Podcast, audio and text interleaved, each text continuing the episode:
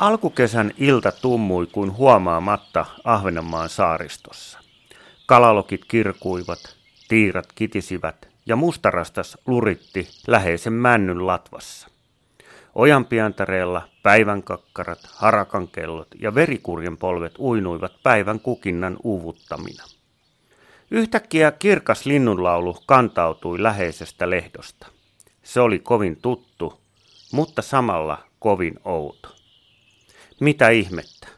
Minunhan pitäisi tuntea tuo laulaja ja, ja mitään ei tunnu tulevan mieleen.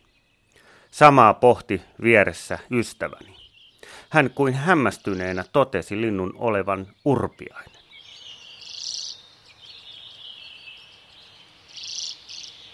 Totta tosiaan. Siinä surisi pohjoisen punatukkainen harmaaturkki urpiainen. Sen yleensä kuulee laulavan alkukesällä Lapin ja Pohjois-Suomen havumetsissä ja tunturikoivikoissa. Urpiainen on pohjoisen arkinen lintu, jonka laulu koostuu vaatimattomasta surinasta ja kutsuäänen toistosta. Mutta toisinaan se kuitenkin eksyy etelään ja saaristoon pesimään ja silloin urpiaisen laulu on hämmästyksen aihe. Miten sinä tänne eksyit? Tuliko pohjoisen saloilla ahdasta tai jopa kylmä?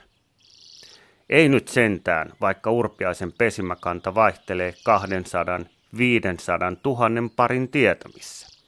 Kyllä meillä Suomessa riittää metsiä ja tuntureita, missä laulaa ja minne rakentaa pesänsä. Urpiaisen pesimäkausi on pitkä, aina huhtikuun alusta heinäkuun loppuun saakka. Naaras munii kerrallaan kolmesta seitsemään munaa, joita haudotaan noin kaksi viikkoa. Osa linnuista ehtii saada peräti kaksi pesyettä pohjoisen lyhyen kesän aikana. Muuttomatkallaan osa urpiaisista päättää jostain syystä jäädä etelään pesimään. Urpiainen on osittaismuuttaja, jonka muuttomatkat ja vaellukset ovat oudon epäsäännöllisiä. Joinain talvina niitä saattaa nähdä Keski- ja Etelä-Suomen pelloilla sata tai jopa tuhat määrin. Eräällä pellolla havaittiin peräti 18 000 urpiaisen jättiläisparvi. Meillä Suomessa urpiaisen yleensä näkee talviruokintapaikoilla. Se etsii muiden lintujen pudottamia jyviä ja siemeniä lumesta ja vain harvoin se uskaltautuu kilpailemaan ruokinta-automaatin reunustilasta sini- ja talitiaisten kanssa. Sanoisin sitä viisaudeksi, sillä tiedetään tapauksia, joissa talitiainen on hyökännyt urpiaisen kimppuun ja surmannut sen. Pienenä ja hentona lintuna urpiaisen on syytä varoa jopa pedoksi muuttuvaa talitiaista.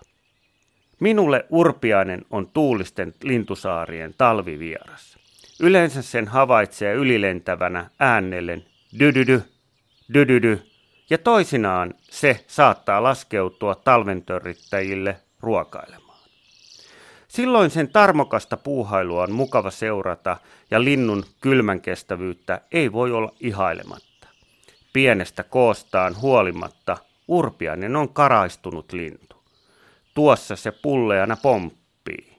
10-20 grammainen höyhenpallo. Ja viimasta se ei näytä välittävän lainkaan. Sen sijaan minulla luutkin tuntuvat jäätyvän. Vaikka yllä on talvitakki, kaksinkertainen pipo, kauluri ja lämpimät hanskat.